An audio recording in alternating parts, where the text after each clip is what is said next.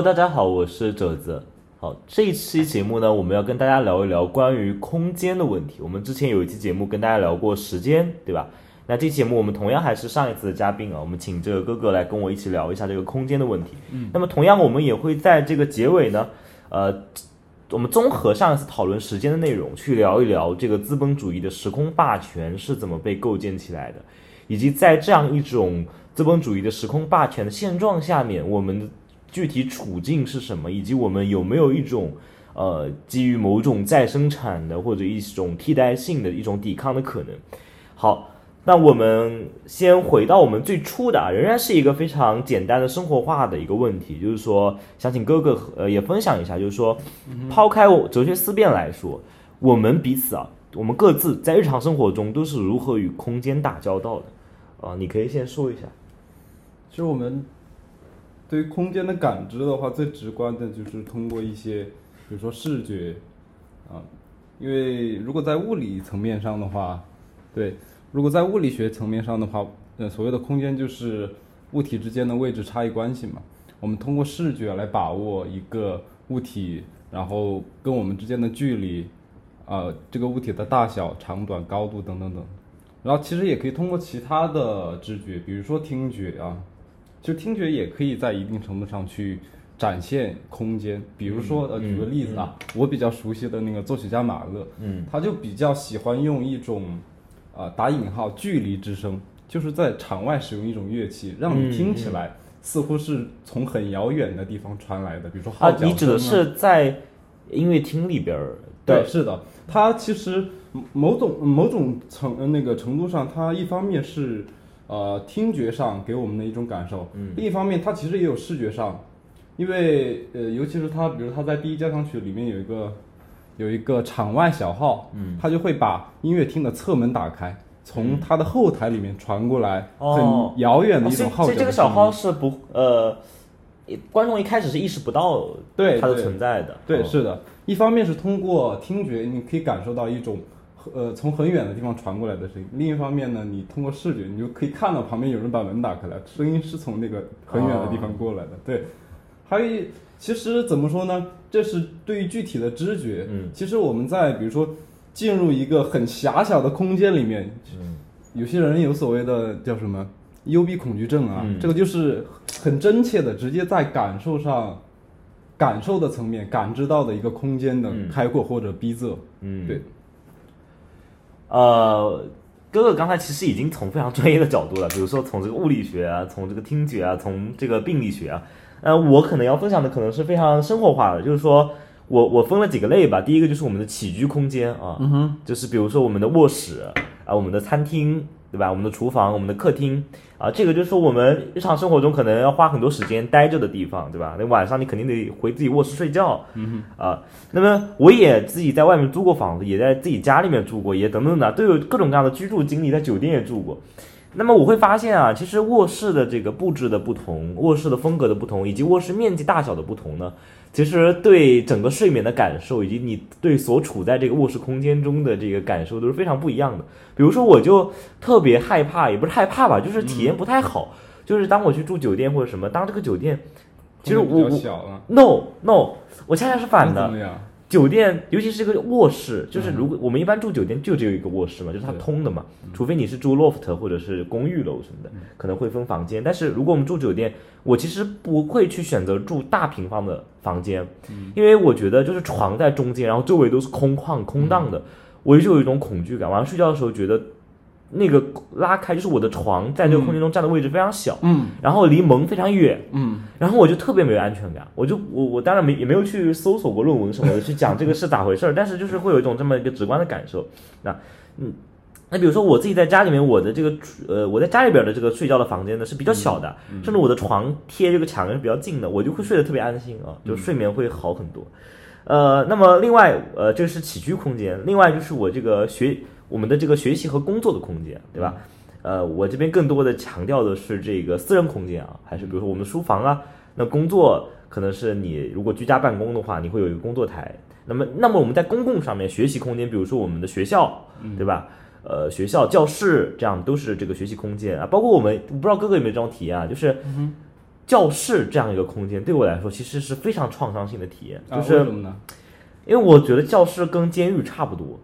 我这个监狱不是体现在我被关在里边儿，而是说总有被人盯着的感觉。哦，这个可能跟中小学那个班主任对。的窗边观察有关。这个东西前提不是，也不是建立在某些老师他的嗯。怎么一些恶习或者怎么样，而是我觉得建立在这个空间的设计上面。就是我们会发现，不管可能啊，大多数来说，可能有些学校我不太了解，就大多数学校来说，他会比如说一个教室会开很多扇透窗，有很多个户窗很。多，窗户很多。那窗户是一个透明性的这个空间嘛，嗯就是说它能够通过这个玻璃，哪怕你把窗户门关上了，它外面还是能够看到里面，它是个透明的结构。是的，并且门门上也是有玻璃的。对，门门的上侧就是说也是有玻璃的，就是有一个透明结构的，就是说它提供了特别多可以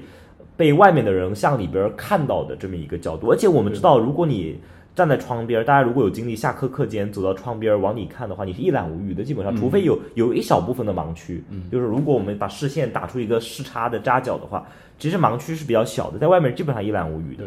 那么，那么我就想到了，这个时候就想到了福柯的啊，一开始说不谈理论，但是还是要谈一下，就是简单说一下，就是说想到福柯这个全景敞视监狱的结构，大家也可以去网上搜一搜啊，就甚至不用去买他那个《规训与惩罚》的书，在网上就能搜到他在书上的那张图。那么他就是画的像像像那个那时候他画的一个监狱空间嘛，就中间是一个塔，然后四环形环形的这么一个状环形环形的一个状况，四周就是这个环是那个牢房，中间这个塔呢是守卫所在的位置。那就是说，福柯将这个结空间结构命名为全景敞式监狱。什么叫全景敞式呢？就是你在牢房中的人，因为塔在中间嘛，那守卫只要环顾四周，啥都能看得到。对，所以说，那么甚至呃，福克说这种规训它可怕在哪？就是说，因为这第一点就是说，守卫他想看你能够看到你，另外。在牢房里的人，他也会意识到这个空间布局的存在。那么，当守卫不再看他的时候，他也也会被看的感觉。对他会有一种内化的凝视，就是说，我觉得我可能会被守卫看到，也就是是我守卫想看我是一定能看到我的，嗯。啊，因为这个空间的结构的问题，环状结构的问题，那也就导致说，有的时候其实守卫偷个懒打个盹儿，牢房里的人也会规规矩矩，他自己就规规矩矩的。那其实就跟我们前面讲那个教师特别像，就是有的时候老师他不来，我也总觉得窗边可能会有人来看。那有的时候我就会，哪怕就是这是节副科或者什么的，我还是会规规矩矩的，因为我知道老师很可能突然就在后面看着我。对对是的，所以这样一种内化的凝视呢，就是那双眼睛不在场的时候，其实恰恰是最可怕的监视，就是那双眼睛已经到了你的心里。嗯啊。呃，那么刚刚讲的，我讲的是这个工是学习和工作的空间啊，其实，在公司也是一样的。我我跟大家讲一个我的一个实习的经历经历，那个布局真是神了。我是觉得这公司的管理人啊，他真的应该去去一些这个监狱系统啊，他一定能当上这个这个监狱长 对的这个高级的这个管理层啊，他非常有这个天赋。怎么布就我我们那个部门啊，他是这么布局的，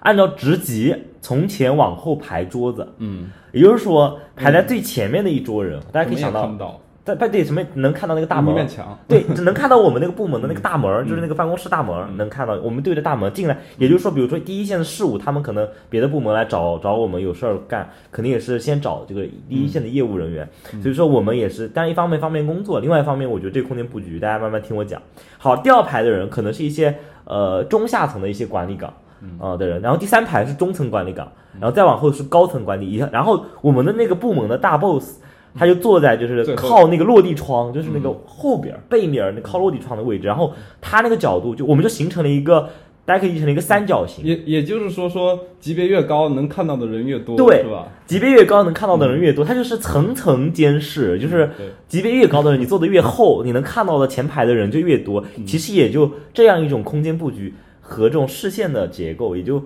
和怎么说每个人的权力的大小就非就直接是等等比例关系了，就是我们可以说它是一一对应的。那么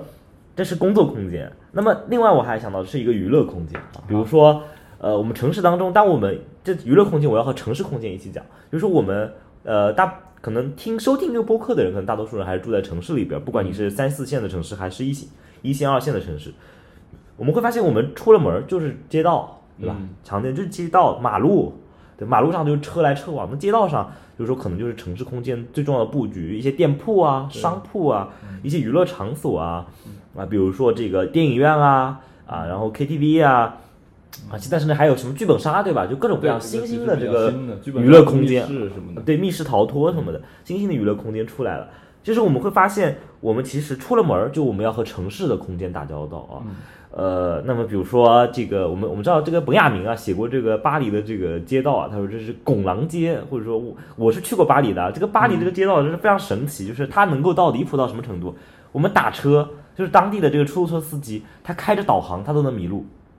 他还是当地人，他而且他还是干出租这一行，啊而且他还开着导航，他能在里面绕晕了。啊，这啊，个重庆有就是对四岔八岔的弯弯 绕绕的对，呃，然后这就是非常非常非常神秘的一个，就是大家如果尝试有一个，如果大家有机会能去到巴黎，大家可以试着散步，无目的的走，你会感觉到就是你可能会很意外的走到一些就是让你惊喜的一些空间结构里边，就是它这个惊喜是指 我不是有可能惊，有可能喜啊，我不知道。那就是这么一个说法，就是说，呃，我的意思是我们除了这个私人空间之外，我们就要和这个城市空间打交道。我觉得这个城市空间也是我们待会儿可以详细讨论，这边我就不展开，嗯，这非常重要的，因为资本主义它的空间化就建构在整个城市空间之上嘛，嗯，尤其是这个消费空间啊。好，那我们这个简单聊了一下我们生活中啊和这个空间怎么打交道。我们第二个问题呢，想跟哥哥一起聊一下，就是我们这个给大家也推荐一本书啊，就是列菲福尔的这个《空间的生产》，也是我们今天呃可能要从它的里面摄就是汲取一些问题意识啊，对去讨论。那我们就要想，我们现在接下来要聊一组概念啊，叫生产的空间和空间的生产。嗯，大家一乍一听有点懵，这空间咋又跟生产有关系啊？呃，我们就一个个来聊啊。什么叫生产的空间啊？就是什么生产的空间？对于哥哥来说，你是怎么理解生产的空间这个概念的？生产的空间，首先我联想到就是这个生产的概念嘛。嗯这难道空间是像一个商品一样吗？被一个一个从流水线上生产出来吗？嗯由于某些我们的社会结构，嗯我们的生产结构，嗯对，像这样一种空间，它本身又内涵着什怎么样的一种结构？是什么促使这样的空间生产出来，嗯，而又不断的进行空间的再生产呢？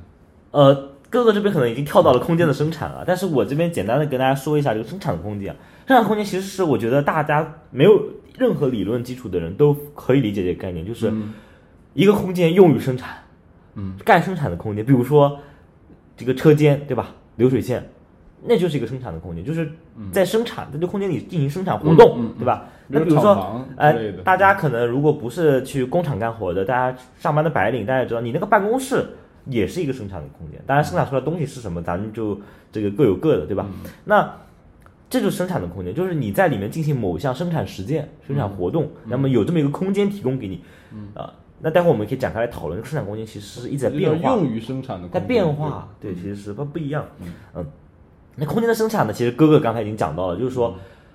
空间它不是凭空出现的，对，它也是经由某种生产的产品，所以这里面有个辩证法，就是说，空间它既是用作生产的一个条件、一个资料，我们可以理解成用马克思的话说，就是生产资料，啊，呃，作为生产资料的一部分，它同时呢又是一产品。对，哎，它同时也是被生产出来的一个产品啊。就是说，比如说我我说我刚刚说那什么剧本杀，它作为一个娱乐空间，呃，比如说密室逃脱这个密室作为一个娱乐空间，它首先是首先要有这个建筑外观，对吧？我们要有建筑工人去造这个空间，这个建筑型的空间。那么内部的布置，这个象征性的空间，这个表征性的空间，要有这个所谓的包下店铺的这个。剧本杀的老板他去设计，对吧？那么依据他这个娱乐活动的性质去布置里面这个表征性的空间，啊，那个表征性的空间就是说，其实一个文化空间啊，它表意的，它里面会有象征性在里边的。比如说，我们一进到密室，为为什么会害怕？它肯定和里面的一些布置有关，比如说它很黑，对吧？比如它里面设置了一些这个 NPC，或者说设置了一些这种鬼怪的雕像什么什么的啊，那么去营造这么一种恐怖的氛围，实际上它是通过这些象征性的布置来完成的。嗯，呃，那么其实那我们刚刚就简单的讲了什么叫生产的空间和空间生产，那我们就来展开来讲一讲。比如说，我们可以聊一聊生产的空间啊，它是不是有一个历史变化的过程啊？是不是我比如说我们现在为什么越来越多的这个人他的工作会选择去那个写字楼对，啊？当然，我们工厂还有很多人去工厂，但是说呃。比起比如说我们改革开放以前，或者说拿西方社会来说啊，这个发达资本主义社会以前，初级资本主义，英国的像马克思笔下那个早期的工厂资本主义的时候，嗯好像大家一想到工作，它那个空间都是工大厂的啊，对流水线蒸汽机啊，蒸汽机操作那个大机器的，砰砰砰砰砰砰的蒸汽机，哎就像是那个卓别林那个那个电影里啊，对，那个电影就是在卓别林的电影里面，可能就大家看的非常的立体了对了。摩登时代，啊，甚至他在讽刺那样一种，就是人变成异化成一个劳动机器啊，就拧着拧着，后面都，他甚至是要往人人身上去拧了，就是他已经 他已经那个已经对变成一种机械活动了，对，强迫重复了变成一种嗯嗯呃，我不知道哥哥对这种生生产的空间的一个变化的过程有没有什么自己的想法？生产的空间的变化，其实你刚才已经提到了，嗯比如说对于我们来说的话，呃，从改革开放以来，然后后来我们就逐渐出现了，就是其实我就从小我妈就跟我说说，嗯、从小我妈妈她就跟我说说你长大以后说你要自己啊、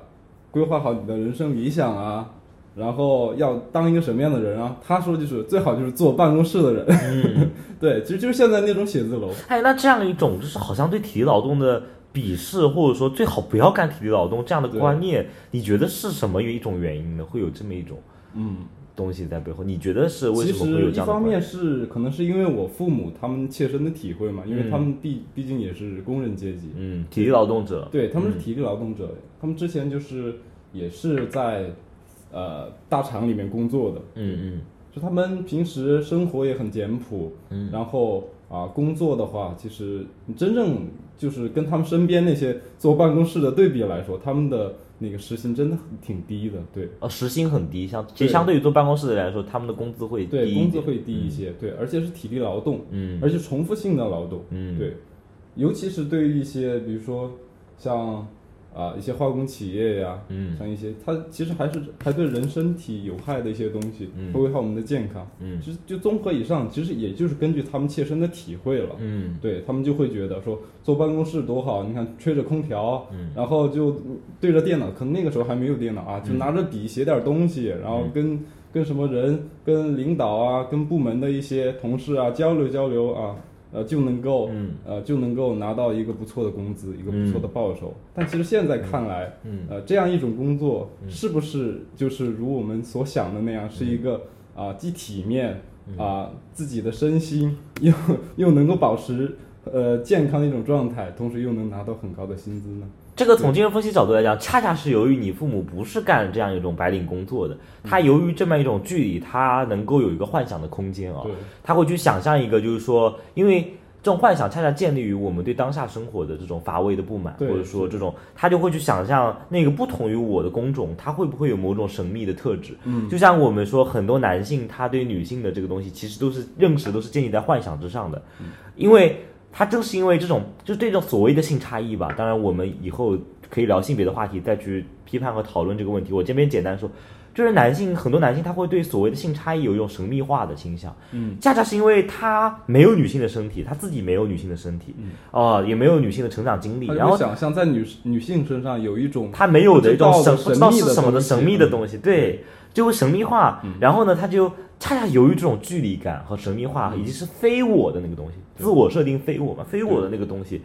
呃，让他产生某种幻想的欲望的幻想啊，他会觉得这上面肯定有什么就是有意思的东西啊，神秘女生身上有什么神秘的东西啊，然后他很多其实有的时候。呃，一一些男性可能就是说，他真实接触到了这个女性之后，他会觉得，哎，怎么跟我想的不一样啊？但其实很多反过来，女性也是一样啦，就是说，很多女性也是啊，觉得男男性可能是这样，但是我们现在可能因为很多社会新闻之后，女性对男性是祛魅了，现在甚至流行就是一看到男的，哎呦，躲得远远的，就恶臭国男，对吧？那我们这这个就不谈了，拉回来，就说这样一种，我我我个人如果从精神分析的角度，可能就会觉得你父母对于这种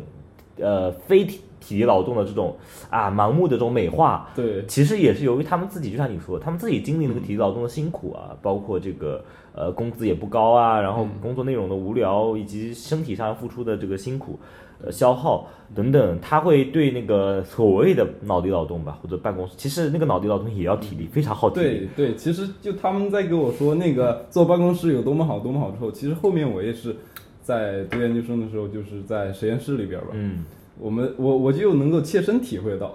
嗯 坐在办公室里边儿一天面对着电脑，嗯然后做着，基本上其实也是重重复性的工作，是一个什么样的状态？嗯其实并不是那样，他们所想象的。而且大家千万不要小以为就真的坐在办公室里，因为我之前、我现在有腰椎间盘突出，就不瞒大家说，这个东西这个病就是在我某一段这个短暂的这个工作经历里面留下的，就是因为长时间的久坐。对，呃，就是腰椎间盘突出这个东西严重了，就是会半身瘫痪的，就是也是不要小看，就大家觉得其实它属于一种职业病了，也是一种长时间坐办公室的一种职业病，所以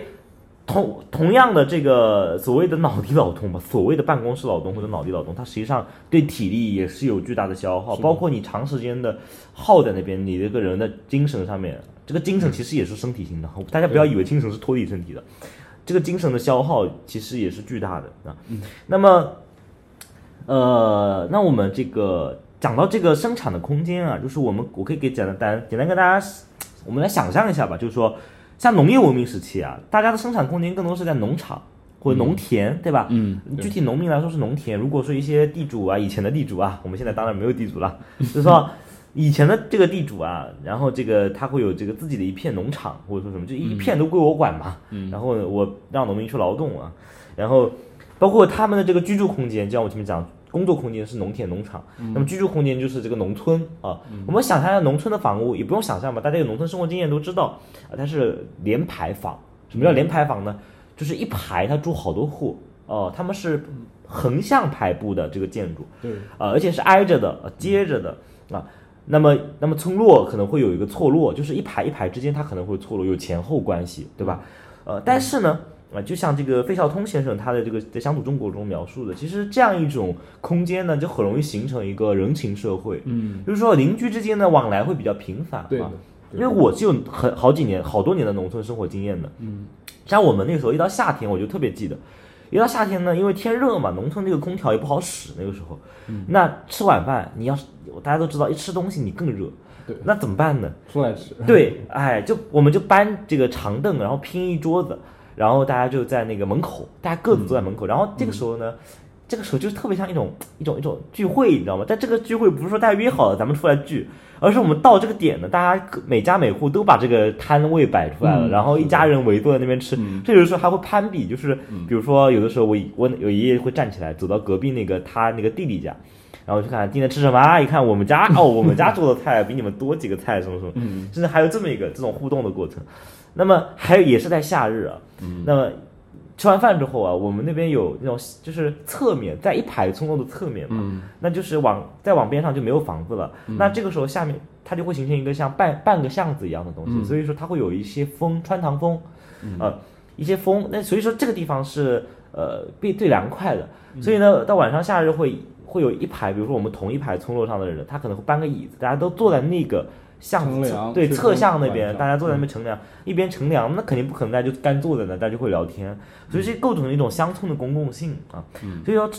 呃，我的意思是回到费孝通先生这个观点，就是说。呃，乡村这种格局，这种横向排布啊、纵向梯梯队的这个格局，很容易形成一个熟人社会。就是说，嗯，你这一片儿村子上的人，你都认识啊，你知道东家是谁，东家东家是谁，西家是谁。其实你这个经历跟我小时候的经历很相像，嗯但是嗯其实我跟你不一样。嗯呃，我是在工厂大院儿长大的，嗯对，父母包括我祖父母那一辈都是军工企业，就是三线工程嘛。嗯对，其实我们那个呃居住居住的地方呢，就是所谓的工厂家属区了，旁边就是工厂，然后一堆工厂家属区，嗯，住在这个就是为工厂修的配套设施里面。嗯，啊，其实它也是按照一定的单位，然后对一个单位哎，的这有点像那个以前那种军区大院儿啊。对，是这样，对，是这样。然后一个单位就住一坨，然后我一回去，每次我一回去啊，基本上那个小院儿里面、小区里面都是我认识的人，就会问，哎哎，回来啦？啊嗯啊，多久回来啊？多久又去上学啊？多久又开学呀、嗯就这样。其实也像，也相当有有一点像你刚刚描述的那个情景。小时候我跟我们那个工厂大院儿那些小伙伴儿也是，呃，夏天吃饭，我就我我家虽然在五楼啊，我也会端着饭跟他们一起，嗯呃，搬个小板呃小板凳在下面吃，嗯对。嗯，尤其是晚上，其实现在也是，就是呃夏天的时候，我们那边啊，所以现在还是还是会有这些。对会有的。我觉得一方面也是从那那个乡土社会遗留下来的，甚至遗留到我们现在的一些一些呃，现在可能比较少了，嗯对，因为那个时候我们是怎么说呢？是是国有企业，对嗯嗯就把大大家都聚集在一起，嗯对，现在可能比较少，嗯，呃，那么我们我们我继续啊，就是我们往后推呢，到工业文明呢，这样一种布局就改变了。对，啊，我们首先这个生产的空间，我们刚才讲的生产的空间，就从这个农场啊、农田啊，变成了车间工厂，就是马克思所描述的那个生产的工厂和车间啊，流水线。那么这个包括到到现在发达资本主义社会呢，当金融业兴起啊，然后各种第三产业的兴起呢，可能我们这个生产的空间甚至还包括了这个写字楼啊等等等等。那么，呃，这样一种生产的空间的转变呢，也相应的肯定居住空间要转变了。就是大家不能住在农村了咯，你要你工厂的话，比如说像你们那时候国企有那个工厂大院，那可能那些私企他们打工的可能就是劳工劳，要么是劳工宿舍，对。要么工厂有提供劳工宿舍的有宿舍，要么就是自己在城里租房，对，周围周边啊租一些小区，租一些房。啊。那么呃，这个居住空间就会发生改变啊。嗯，然后人和人之间的这个由于聚居关系所形成的这个公共关系啊，它其实也会发生改变。嗯，呃，那我们刚刚其实你讲过这个工厂大院的这种居居关系，我讲过这个农村的居居关系。那我们现在其实大家可以来补充讨论一下，就是呃真正意义上的城市空间的这个居住关系啊。嗯，就像你刚刚说的，其实情况已经发生了变化。对，就是说，我们我们可以就从空间设计的角度来讲，我们说我们住公寓啊，就 flat，、如果用英语讲，就是说大家其实都是独门独户，而且呃非常有有意思的经历，就是我之前啊，我们现就我不讲这个在家的经验，我说在外面啊有有有段时间工作或者什么的经验啊，甚至我在外面留学啊，也是独门独户的 flat 嘛，嗯，其实隔壁是谁我都不知道的，对，啊，一直不知道，你根本不认识。对出门撞见你就装不认识也是、啊，因为你也没办法开口，你也不知道他跟你有什么交集，对吧？对你们也不会晚上说端个饭碗，你是我邻居什么，你你该吃都在，就你的衣食起居都是在你那个关上门之内的往里的那个空间里完成的。对，那么也就会造成了就是呃一些这个对现代性批判的这个理论家所讲的这个原子化的社会。什么是原子化的社会？就是每个人都是孤立的个体啊，彼此之间的联系很少，那么某种公共性就会丧失。那么其实像我们今天和哥哥出去逛书店，我们也这个看到一本我好久之前的老朋友来一本书，就是以前。呃，感兴趣这个社区问题的时候，就是美国社区关系，然后美国的这个聚居关系分布，然后美国城市文化研究。我看过一本书叫《独自打保龄》啊，《独自打保龄》，它实际上就是讲的美国社区的衰落，就是当然从政治性政治性上来讲，从这个、呃公共性上来讲，从人和人之间的连接上来讲，从社会关系网络上来讲，就说这样一种社区文化的衰落，导致每个人都变得非常孤立，啊，不管是在这个政治合作上，在这个社区文化上，啊，甚至在娱乐活动上啊，以前他们会聚集在一起，比如说踢球啊啥的，现在就是大家在家打游戏啊，玩什么什么，呃，Xbox 吧，我不太懂 Xbox，啊，Xbox 对对吧？大家在家打游戏。其实这跟科技的发展啊，跟工业文明的进一步的推进啊，然后跟这种房住房的变化，或者网络电子电子这个住房的变化都有关系啊。所以说，呃，这样一种城市居住空间，其实就导致了这种，尤其是这种 flat 类型的啊，嗯，那么别墅就别讲了，更不是谁都不认识谁了。那这种这种类型的新型居住关系呢，也就导致了原子化社会，就是人和人之间没有那种紧密的团结和联系了啊。那么它带来的进一步的后果，我们待会儿可以进一步讨论。那么，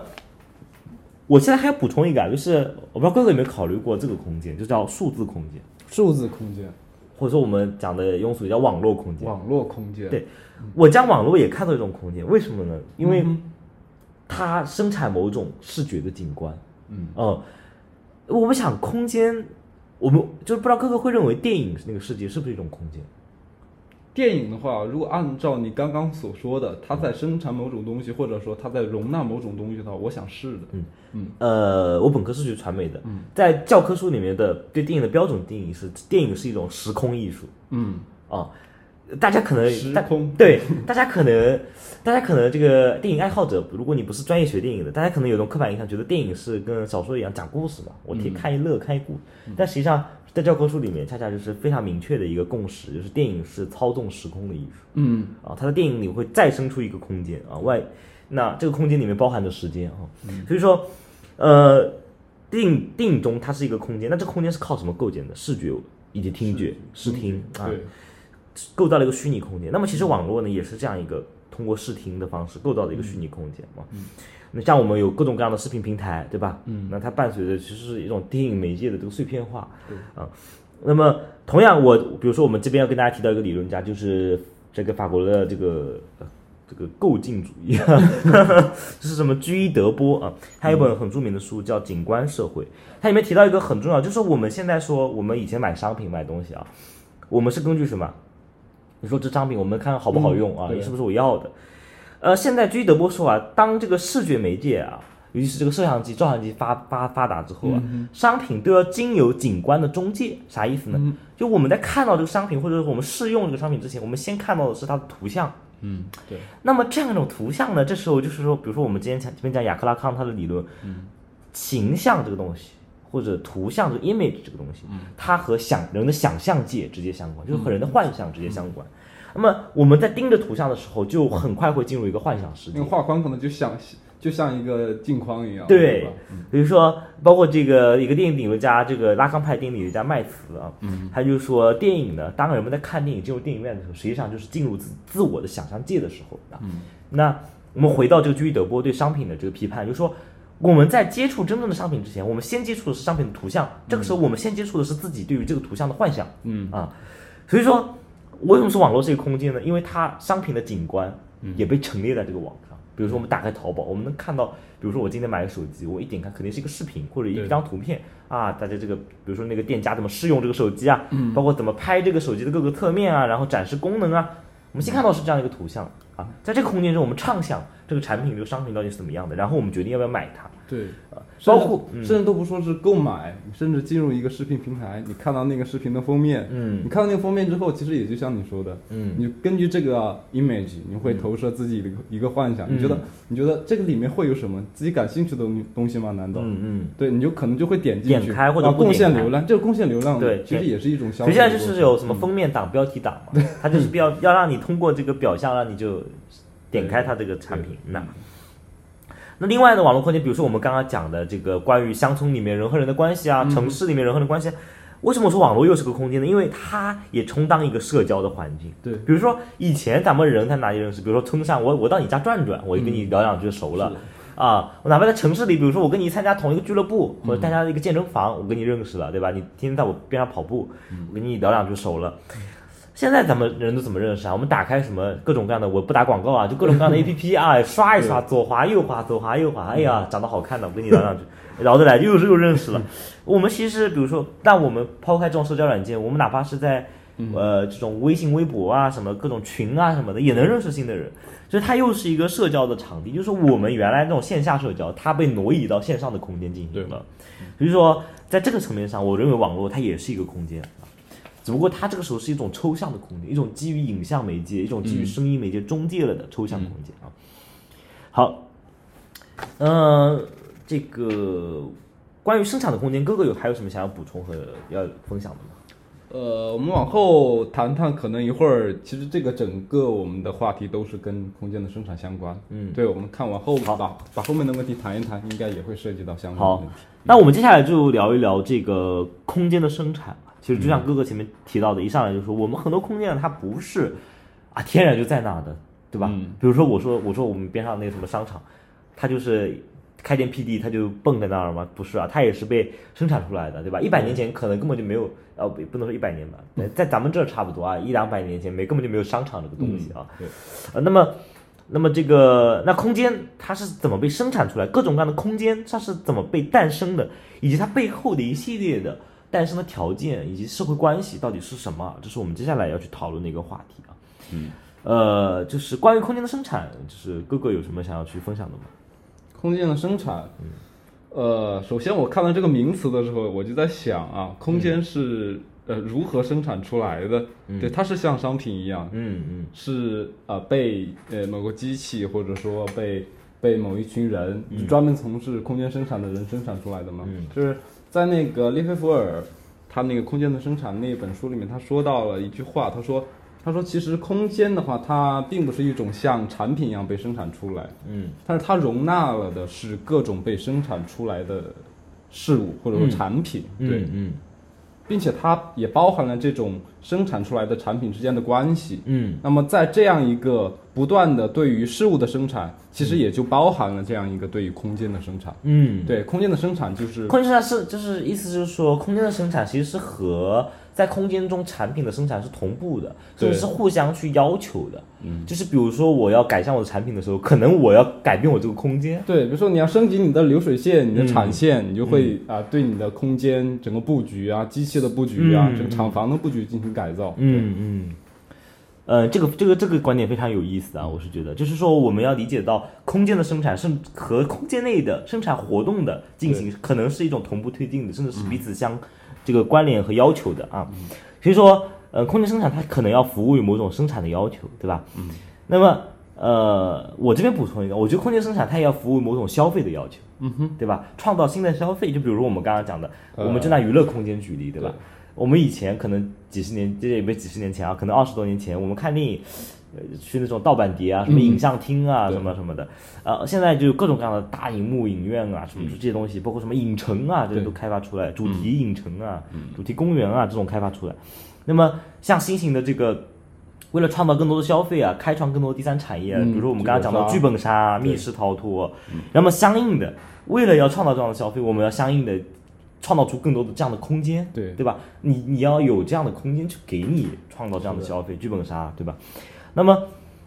呃，同样同样它要服务于某种消费的需求啊，嗯，呃，那那再比如说我们讲一些更为基础的空间，比如说。呃，当这个资本主义从工厂资本主义向产业资本主义过渡，甚至向这个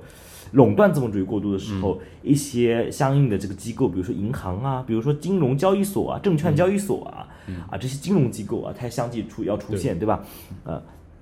甚至现在还有呃各种各样的这个创业空间啊，不知道哥哥有没有注意过这些？创业空间，什么产业孵化园嘛，对对对，这种东西，类似这种对很多大学都有这创新创业，对，它甚至会和教育系教育的系统捆绑，对吧？甚至很多这种产业园会就放在这个学校的边上，是的，呃，就在大学园区的边上，然后这种空间之间的组合关系其实也是非常有意思的。嗯嗯，我不知道哥哥有没有观察过一些城市当中的空间的组合关系啊，就是一些空间它放在一起，或者说它呃城市中它的布局怎么排布等等这些东西，不知道你有没有什么观察？嗯，对于城市中的空间的话，其实我想要说的就是，嗯。呃，就是我这个我我的亲身经历嘛，我的家在成都，嗯。现在成都在打造所谓的所谓的公园城市，嗯。就把整个城市打造成一个啊有绿地，嗯。然后有各种森林，可供人们消遣娱乐的。我觉得这个呃所谓的在城市里面建造公园吧，嗯其实也是一种呃配套我们的生活方式甚至生产方式的这样一种一种措，施。哎这怎么说呢？因为像公园这东西并不能用于被生产啊。嗯哼，嗯比如说呃，其实我们现在。啊、很多人都会觉得什么去北京啊，去上海啊，嗯会觉得很卷啊，很累啊，嗯就想去去一个所谓的休闲一点儿的城市。嗯我觉得我猜到了，像吸对引劳动力。对所谓的公园也可以起到这么样一种一种作用，其实也可以起到怎么样的一种作用呢？就是说啊，下班之后嗯啊，累了一天，如果有时间的话啊，去什么旁边的森林公园散散心啊。某种程度上是服务于一种再生产的需要，对对劳动力再生产，就是说，呃，阿尔都塞讲嘛，就是说，老板给你发工资啊，不要以为这个这个老板大发善心啊，实际上是为了让你有基本的生活支出的这个可能性，是的。那让你能养活自己嘛，说通俗一点，有时候就是有有有时候就像啊，我我上班上累了，我我就去公园里面去转转，打一针鸡血，这然后啊是对精神的精神的这个恢复和再生产，就是说让你能够明天这个元气满满的啊，就是加引号，这么这个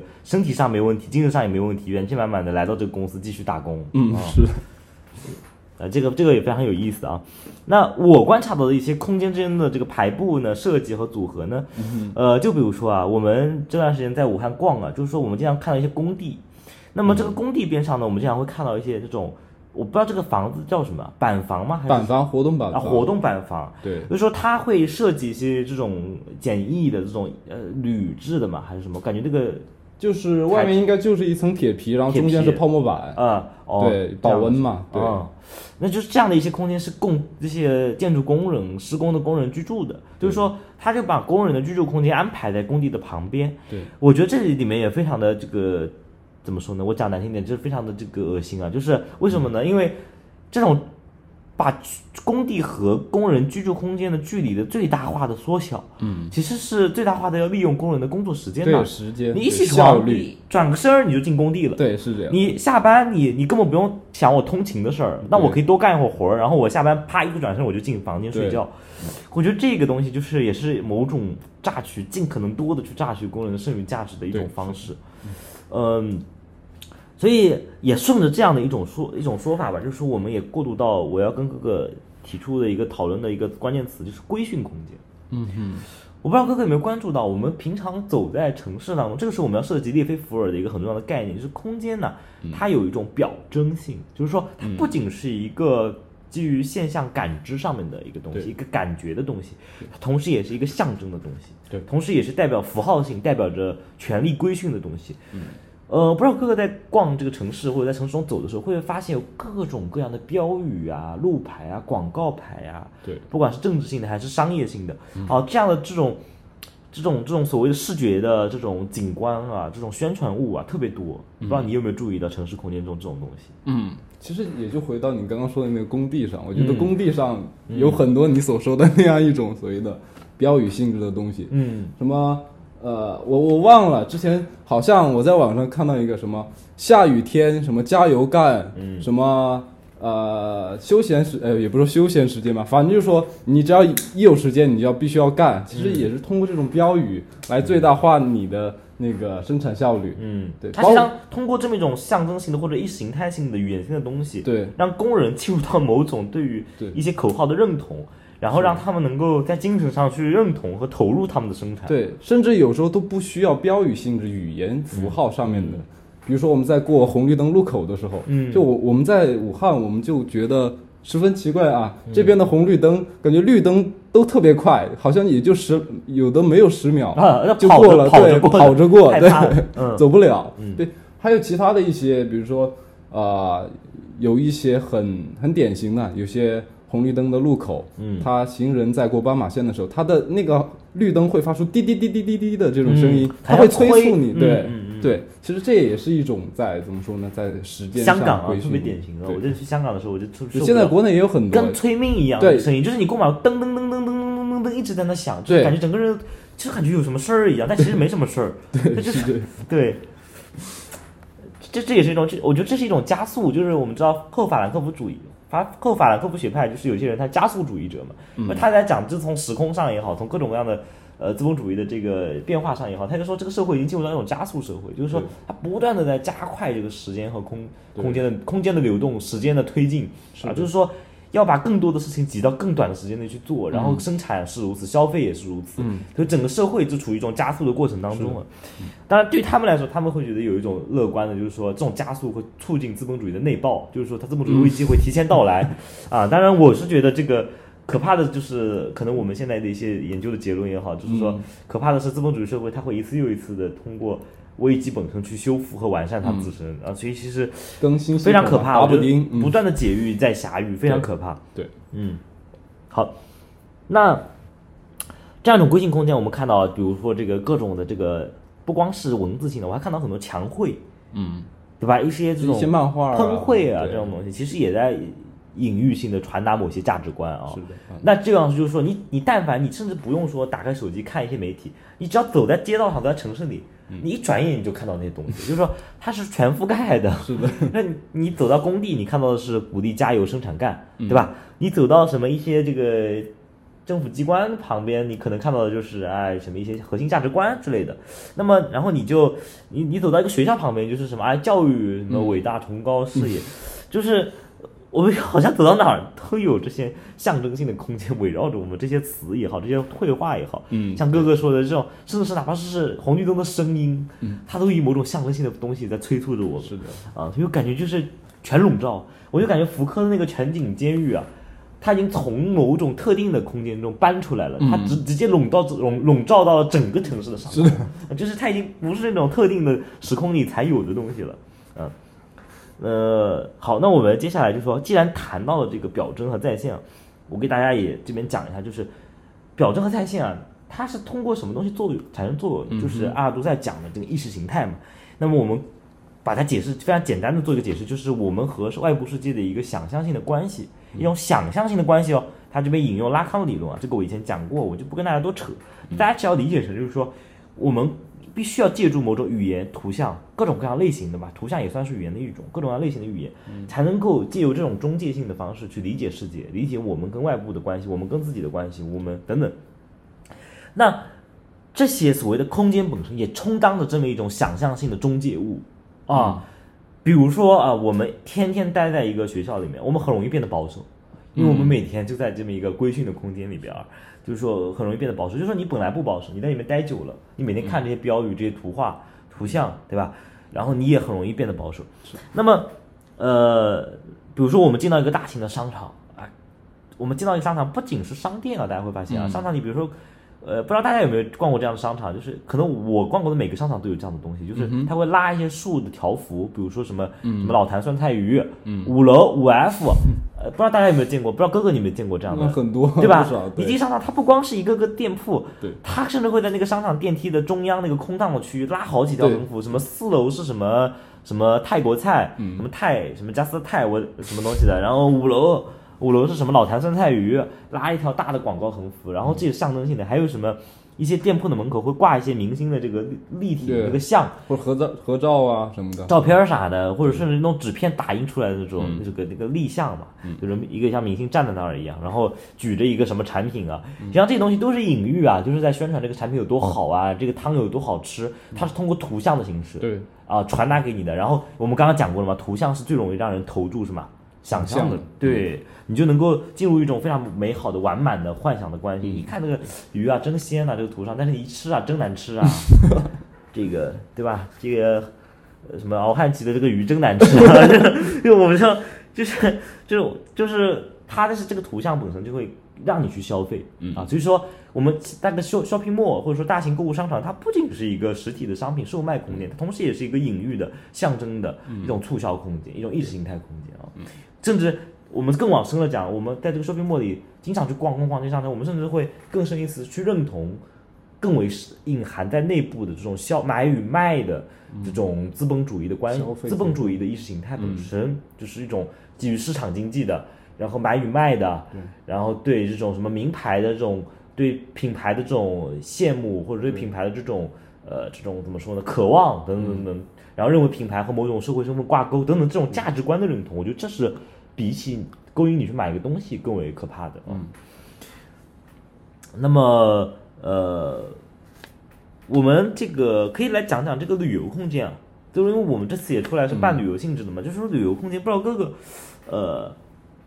感觉这几天就是到处转到处玩儿，有没有什么想法？就对这些旅游景点或者这种旅游的空间有什么想法？嗯。我们这几天去了去的地方不少啊，嗯，其实去了不下于什么博物馆啊、美术馆啊，甚至一些像古镇之类的景点吧，嗯，但是呃，举两个例子，就是说在美术馆和博物馆里面，嗯，其实也充斥着这种消费主义的东西，嗯，这怎么说？里面有很大很大一部分区域是在卖文创哦，尤其是你入口和出口的地方，它总会去设置一个啊文创的小摊儿，必经之路。对，嗯，比如说我们去武汉看那个什么什么编钟啊，它小摊出来就有一个哎微型的编钟，小编钟，你就可以喜欢的话你就可以去买。对，很多类似的这种东西，包括美术馆也是这样。呃，以及我们去到的一些古镇吧，这里面很多的东西都是怎么说呢？所谓的网红打卡点。嗯。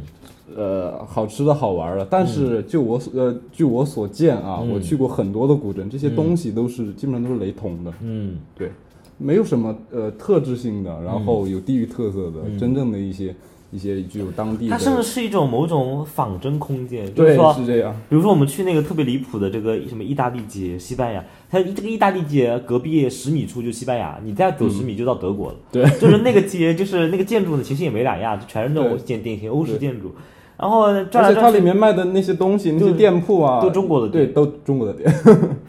就 是汉字招牌，套了层皮啊，对，就是 这样的一种仿真空间，实际上是一种再造的，有一种消费空间，实际上啊，它其实跟意大利文化没太多关系啊。对，那这种再造呢，其实就是为了消费啊，但这个再造可能本身就是我刚刚讲，它可能塑造一种隐喻，就是这个所谓的意大利的这建筑本身，这个建筑空间本身，它更多的不是说真让你感受意大利。而是说它通过这样一种所谓的欧式的这种建筑空间，它塑造一种隐喻，就是说我感觉我到了某种高级的啊、欧洲的这种消费的空间啊，就是我得买点什么吧，对吧？或者我在这儿我得拍两个照，发两个朋友圈吧，我觉得这逼格高吧，或者怎么样的，就是会有这么一种隐喻象征性的东西，它其实会潜移默化影响我们的行动啊，购买行动也好，拍照打卡的这个行为也好啊，等等。是的，所以我们就会看到，在这样的空间，就是没有一个空间是无辜的。我们可以讲，这个无辜不是说说它有罪，而是说它必然携带着某种象征性和隐喻性对啊。哪怕就像我们说这个意大利空间，它也没有太多标语，没说大肆宣传我们这那种我们要买，而是就那个建筑本身，对对吧？咱们作为中国人，咱们一看，哎呦，这欧洲啊，这欧洲建筑啊，总有点逼格吧，得拍个照吧，得买个东西吧。所以它其实已经光通过这个建筑的外形本身，这个形式啊，这个 form 这个形式本身，已经在隐喻着某些东西了，在潜移默化的影响我们的一些想象啊，影响我们的一些想法了。嗯，呃，现在我们想跟哥哥聊一下这个空间和身体、空间和权利的问题。其实我们刚才已经找到了规训空间，对吧？嗯。啊，那我们可以进一步聊一下，尤其是对于身体，就是我先说说我的想法。嗯。就比如说我们刚才讲到劳动，我们大部分的工作它是要坐班的。那也就是说，你在一个规定的时间内，至少说我们不先不讲加班，就是一个规定的法定的工作时间内，你和你就在合同规定的时间内吧，你你得待在那个公司里边，是的。你上不了哪去，你一去就说你旷工，对。吧？那你的身体等于是在自愿的坐牢，我可以这么说吧，就自愿的，你你不用老板说让你别走，因为你一走你就扣钱嘛，对。你自己就不走了啊，这实际上，但是你的身体就禁锢在那个空间里面了。啊，那我说消费也是的啊，就是我们一出这个，好像我们感觉一出这个房间门啊，一出这个楼啊，我就找不到什么不是卖东西的地方。感觉各种商店都在招手，快来呀，快来买呀！甚至有的东西它不一定是卖东西，比如说 KTV，它是让你去买服务的，就是买它那个音响唱歌的。嗯就是我感觉你一出门啊，我找个不是消费的地方待着都不好待。嗯，甚至有的地方公园它都要收费，我 我就我进去看看树看看花，往那一坐我都要交钱。嗯啊，好像我是就是来花钱来花钱买进来，我来我来呃买我一种视觉体验。对，我就想到之前的一个搞笑的视频，一个道长他说进入一个道观，然后发觉这个道观也变成一个景点了，要收门票，收这个道长的门票，然后道长破口大骂，嗯。对，也是很典型的，像你你跟你刚刚举的例子很像，是，现在的寺庙也是要收门票，这个很很吊诡。嗯。这个我不知道佛祖他要不要收，想不想要这个门票钱啊？呃，那呃，另外啊就是刚刚讲到这个劳动和、消费啊，我还有一个就是回，还得回更回到身体它本身啊，就是尤其是我们刚刚讲的消费啊，不知道哥哥有没有意识到，身体本身它已经变成了一种空间，而且这个空间是要去打扮消费的一个一个一个一个一个空间性的东西，就是我们身体存在于这个空间中，已然变成了某一种景观和商品。嗯，不知道你有没有对这个问题有什么想法或就你刚者观刚说的打扮啊，嗯，比如说打扮就涉及到化妆，甚至就是一直都挺热的医美这个医美对，再造你的鼻，但你没发现再造你的嘴，这个医美本身又构成了一个外部性的空间，就是它要建美容院，一对一，个建筑就出来了，嗯。呃，然后健身房，哦对对吧？对，这也是一个健身，我们的身体和某个特定的空间有关联上了，而且这个特定空间又和某种特定的消费，办月卡呀、买教练课呀，什么什么的啊。然后这个东西又跟整个就是说我们身体的某种符号化有关，对。就是色情化或者符号化啊。这个色情化大家不要理解成是那种东西啊，就是说肌肉啊，色情化大家可以理解成审美化，就是说，呃，比如说现在大家的这种强制性的审美啊，说女生的腰要细啊，对，然后男生要有肌肉啊，这些东西，它其实大家再想一想，为什么我们的某些身体的局部的区域会被自我特定的要求？那一直以来都是这样吗？那肯定不是的。那我们比如有些尝试唐唐朝还以胖为美的女对生，，比如那比如男人的头发，对，男人头发 以前都长发，现在这长发就说你娘啊什么的。对，嗯，嗯这个东西就是我们会发现这里面就有一种这个身体的符号化，这个符号化指向的身体的消费化，啊、这种身体的审美化指向的身体的消费化，就是说。为什么他会要求女生的腰要细呢？因为它最后涉及到一个减肥产业，一个化妆产业，一个医美产业。那为什么要讲男生要有肌肉呢？他会营造这种文化认同呢？就是说有健身房、健身产业蛋啊，蛋白粉，对啊，一些 医药产业，对吧？对，呃，所以它其实背后都是有这个东西去关联的。所以我们身体本身也进入到了某一种消费关系、权利关系，对啊，也包括对我们身体的技术的规训关系，对吧？那么这种东西都是通过某种象征的，我们刚刚讲表征的、隐喻的、符号的东西去建构的，呃，它背后指向的一种消费和生产。同样有生产，对吧？那是，那我们消蛋白粉，你得先产吧，产了销，就这里面就涉及到一个资本主义的这个经济危机的问题啊，就是说，呃，如果在一个经典马克思主义的观点看，资本主义最大的问题或者它经济的危机就在于生产的过剩。是，嗯，那也就是我们回到我们今天的主题，就空间，为什么有这么多新的空间要被生产出来？新的消费基于各种新的空间被再造出来。我觉得这个指向已经很明显了，就是它要不断的去通过一些不断的制造差异物，嗯，制造新的空间、新的消费品，通过这种空间生产出一种新的消费、消费消费，然后在这空间缓解它们对，在这空间中布置各种文化的认同，然后让大家去通过这种文化认同去消费新的东西，实际上是缓解这种资本主义自身的危机，就是生产过剩啊。所以说，就是我马克思为什么是对的啊？就我们现在在这个，就资本主义一直在想办法，就是说马克思，我千万不能让你得逞，对吧？他就一直在通过这种空间的再造啊，新的消生产空间、新的消费空间、新的象征空间，他就不断的要制造呃新的消费来缓解它生产过剩的危机啊。就是说，他一直在说资本主义就是在说马克思，我不能让你得逞啊。好，那我们刚才讲了这么多，就是这种再造什么的，资本主义空间的无限的这个延宕了，就是说，呃，不知道哥哥还记不记得我们上次聊时间的一些结论啊，一些我们基本的这个共识啊，就不知道你能不能帮我们回忆一下关于资本主义的时间，它有一些哪些重要的一些部分？资本主义的时间其实就是，比如对于我们现在，它是一种时刻表式的时间，嗯将我们的每天的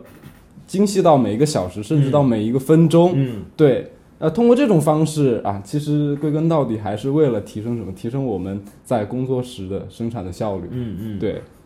什么时候该休息，什么时候该上班啊，什么时候该高效工作，对吧？什么时候该去呃一些地方消费啊，都被这个时刻表规定。就是说，我们之前讲了胡塞尔的这个内时间意识，我们说把人的这种意识中内时间意识转移到了一种外部的统一的时间，因为我们内部对时间的感知是很不一样。比如说，我们上一些很无聊的课的时候，我们觉得时间过得真慢的，对吧？我们觉得，然后我们做一些自己喜欢，比如说有些人喜欢打游戏，我一打游戏，这个一盘游戏四十分钟，啪一眨眼就过去了。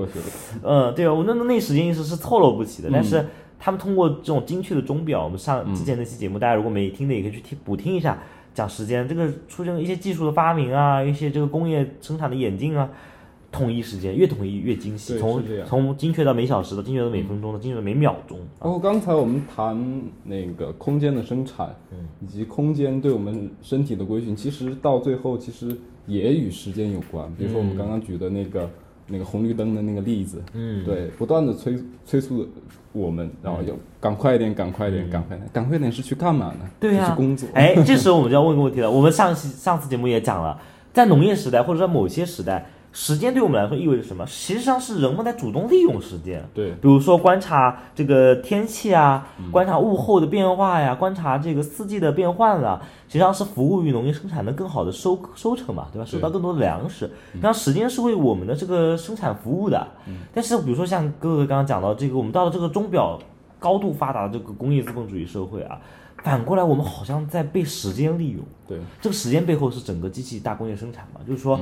我们反过来本来是时间的主人啊，我们在利用时间，我们好像是在啊让我们的收成更好。现在好像是时间在利用我们，背后是整个资本的这个生产逻辑在利用我们，利用时间在利用我们。啊，所以想反过来，我们成了时间的奴隶了，嗯，对吧？所以这个倒置啊，也是说，其实就像马克思说的。呃，我们之所以会产生对现实这种虚假的颠倒的认识，其实恰恰因为现实本身是颠倒的。就比如说我们拿时间来说啊，本我们按照人类作为一种主体来说的话，我们应该是我们利用时间，对，结果在这样一种颠倒的社会中，我们变成了时间的奴隶。啊、我过个红绿灯都要被催，对吧？那那我们最后啊，就是哥哥也可以自由发挥一下，我们各自自由发挥一下，觉得像这样一种呃空间的无处遁形，像我刚刚说的，把福柯的那个全景空间搬到了整个城市，对，无处不在，不管是从文化象征上，还是从呃真实的这个建筑空间上，从人的感、感受空间中的感受上、布局上面，从工作中、消费中、劳动中、消费中啊、自我塑造中等等啊，这种全景的这个空间这个笼罩，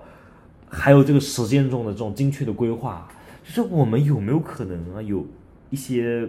替代性的，或者说一些抵抗性的可能呢？对于这种时空的关系，嗯嗯，就替代性的，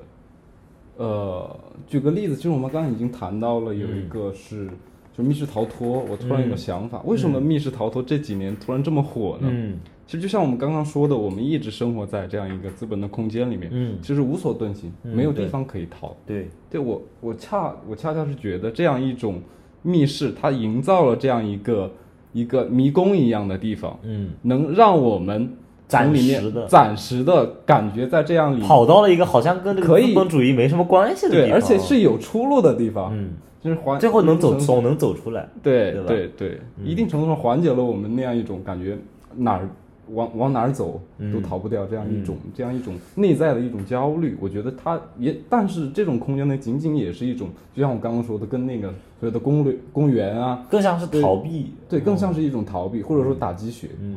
其实这样的空间还有很多，你这么想提醒我了。嗯，比如说我们玩剧本杀，其实是感觉也是逃到另一个世界里面，对。我们在扮演一些其他的角色，跳脱出我们现有的社会角色，然后到了一个这种被布精精心布置好的一个 房间，然后我们暂时在这几个小时之中，在过着别样的人生，在待在一个别样的空间里边。但是你出了这个房门，我每次玩完剧本杀，我都感觉一出那个房间门，我都感觉我靠，我不能再回去，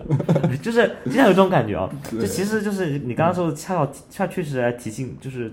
还是有启发的这。或许也是一种症状吧。对，是一种症状，就是大家都知道，其实这不是真实的啊，对你，也不可能真的解决问题的。是的，所以，啊、这样一种非常绝望的境地，好像我们人们就是只能逃遁进这么一种虚拟的幻觉的到暂时的空间当中去。除了逃避之外，我们有没有什么更积极的生产性的？嗯，在我看来是挺悲观的。嗯，嗯，就在这样一个一个已经被充斥满了的这样一个情况中，要生产出一个抑制性的一个空间其实内间。菲弗尔提出了一些有可能会启发到我们的点啊，我觉得，但是我觉得在节目中我们也不可以去更为细致展开。比如说，他说空间一定是社会空间，嗯啊，一定背后揭示并且掩盖着某种社会关系。对，那我在想的是，是是不是我们只要有了一些新型的社会关系，哪怕我们是呃小、小群体的、局部的一种新的社会关系的建立，是不是能够基于这种社会关系，能够让空间的性质变化，或者再生产出一些不同于资本逻辑的新型空间？对，其实利菲弗尔在他书里面也提到了，他说，嗯，呃，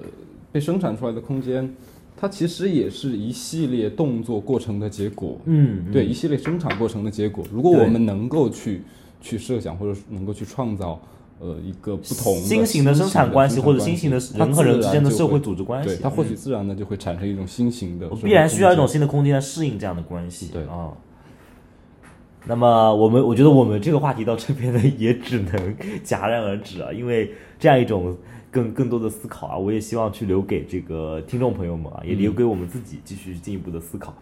啊，那么这个我们关于这个资本时空的讨论呢，就由这两期节目也就到这里了啊。那么在节目最后呢，也呃跟大家说一下，我们的节目呢可以在这个小宇宙 APP，可以在这个苹果播客呃上面收听啊。实际上我们在 QQ 音乐也是有同步的啊，但是因为 QQ 音乐它毕竟是个音乐软件嘛，比如说可能收听的人也比较少。那么主要的这个听众集中在这个小宇宙或者苹果播客，大概大家也可以啊。呃，我也我也我也我也觉得，就是苹果播客的朋友也可以啊，给我们小宇宙这个添加一个关注啊，就是给我们增加一些这个粉丝关注数。呃，那么另外呢，这个呃，我也我也希望大家可以，如果有什么想法或者是有想听的话题呢，也可以在我们的评论区啊。给我们一些建议啊，当然不一定会采纳，但是我也希望大家能够，呃，把自己的想法啊，然后哪怕不一定是对我们节目的建议，你可以对某一期节目的这个听感啊，都可以分享到评论区，因为呃，小宇宙比苹果播客好在就是说它有一个实时，每期节目都有个实时互动评论区，反正苹果苹果苹果播客也能评分，只不过那个评论是不针对某期节目的，嗯，啊、我也希望就是每期节目这么聊下去之后也，也很希望得到大家的反馈和大家对于我们所聊话题的这个一个一个反响吧，对吧？大家的想法，我也希望能跟大家有一个更深入的这个对话和沟通，啊，所以也希望大家能够踊跃评论啊。呃，那么我们今天的节目就差不多到这里啊，那我们下期节目再见，拜拜。拜拜。